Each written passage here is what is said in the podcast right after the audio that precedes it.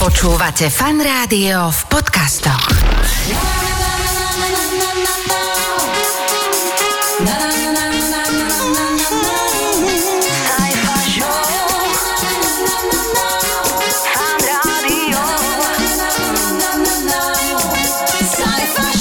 Ahojte, čaute, dobrý deň všetkým vám, HDKčko, teda šialene dobrý content na tento týždeň, to z popoludnejšieho vysielania Fanrádia máme prichystané.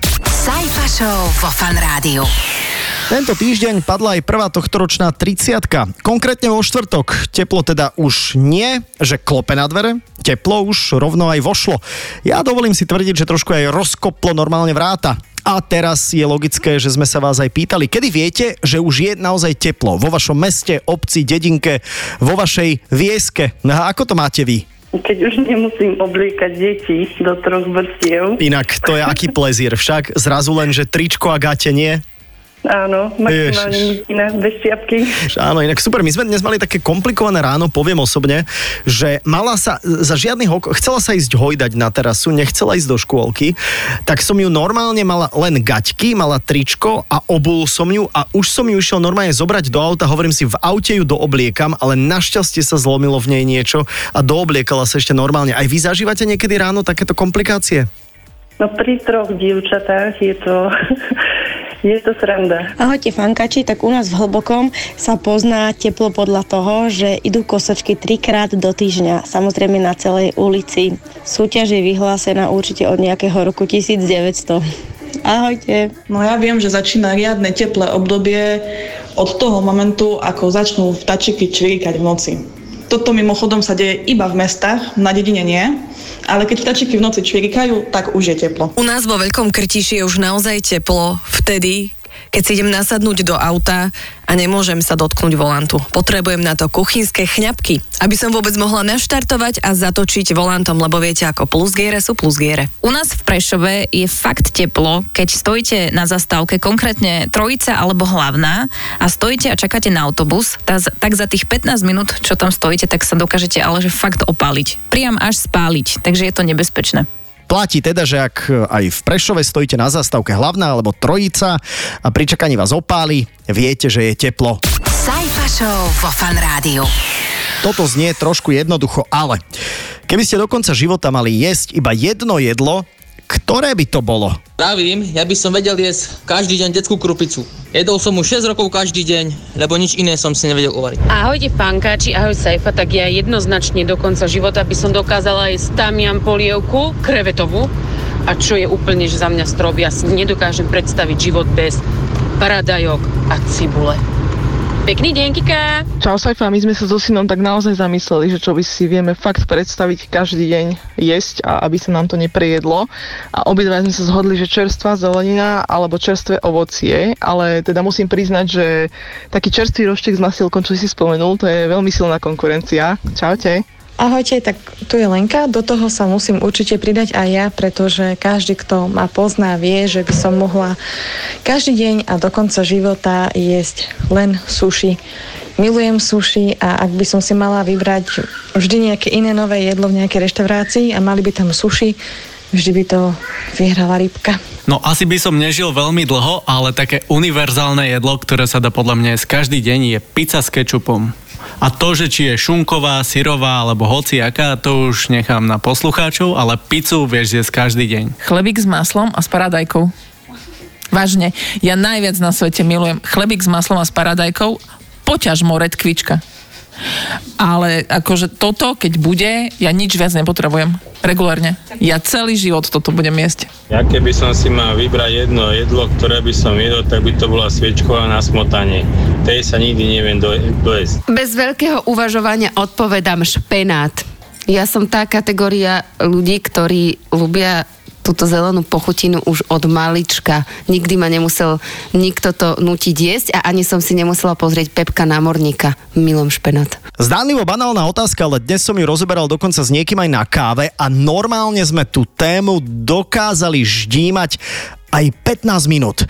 A pridala sa aj 11-ročná poslucháčka Lívia. Tá v tom má jasno. Reálne cereálie s mliekom. Mhm. Aké cereálie? Máš nejaké špeciálne rada? No teraz najnovšie majú novinku a to sú také ako keby cookies cereálie. Aha, aha, že cookies príchuť.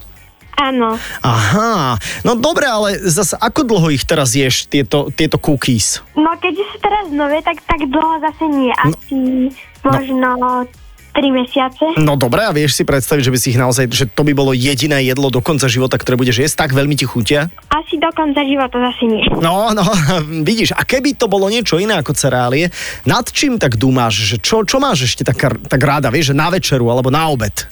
Mm, No, tak to by bolo rozsiahle, ale asi skôr, napríklad mohla by to byť praženica, Mhm. alebo ešte, keby tak obed, no tak pizza a hranolky. Pozdravujeme teda na celé Slovensko, ale konkrétne do Sverepca ešte o čosi viac.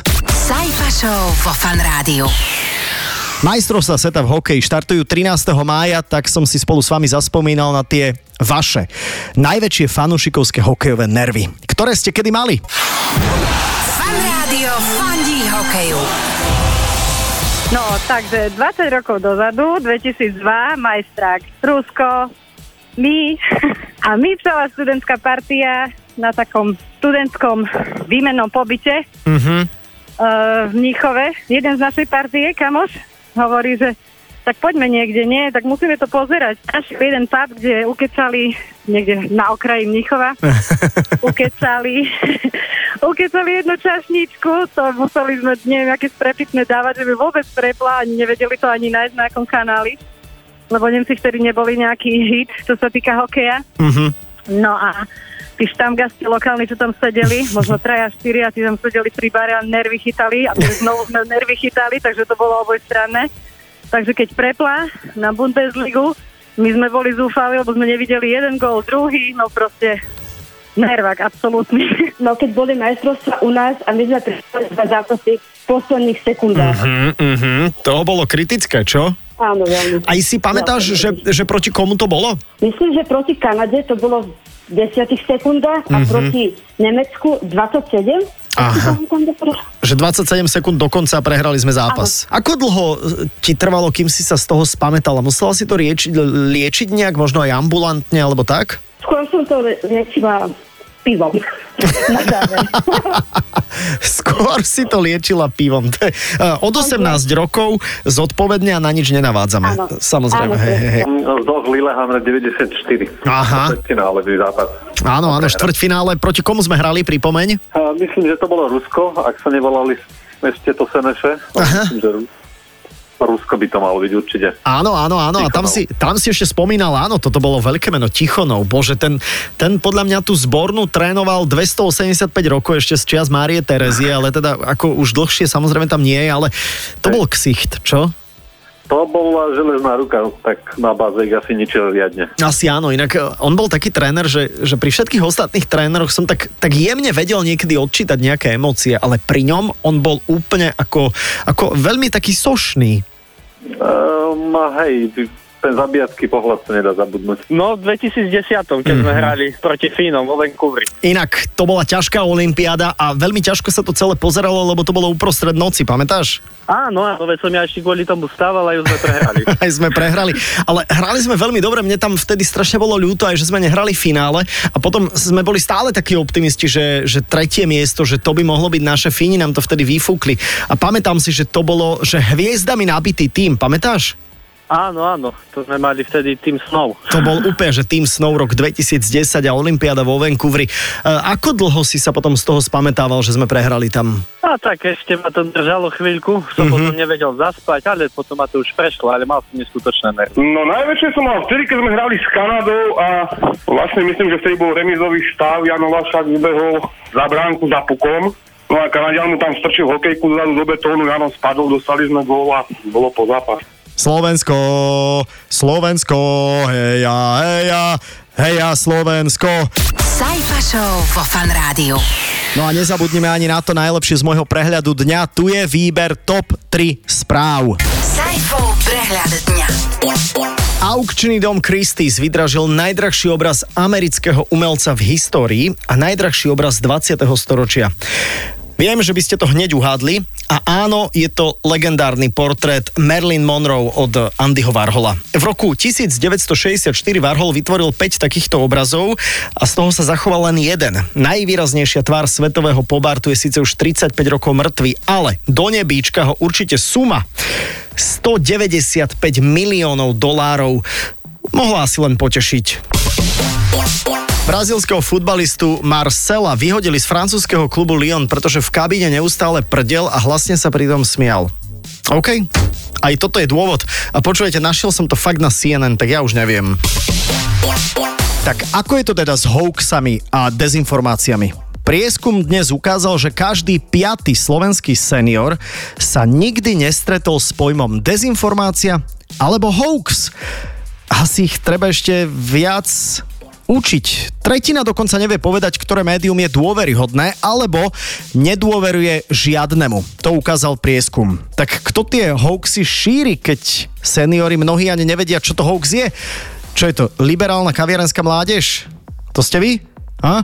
A kto im teda najviac verí? Ako to je? Saifov prehľad dňa. Iba vo Fan Rádiu. Tak aj na tento týždeň je to z nášho podcastu úplne všetko.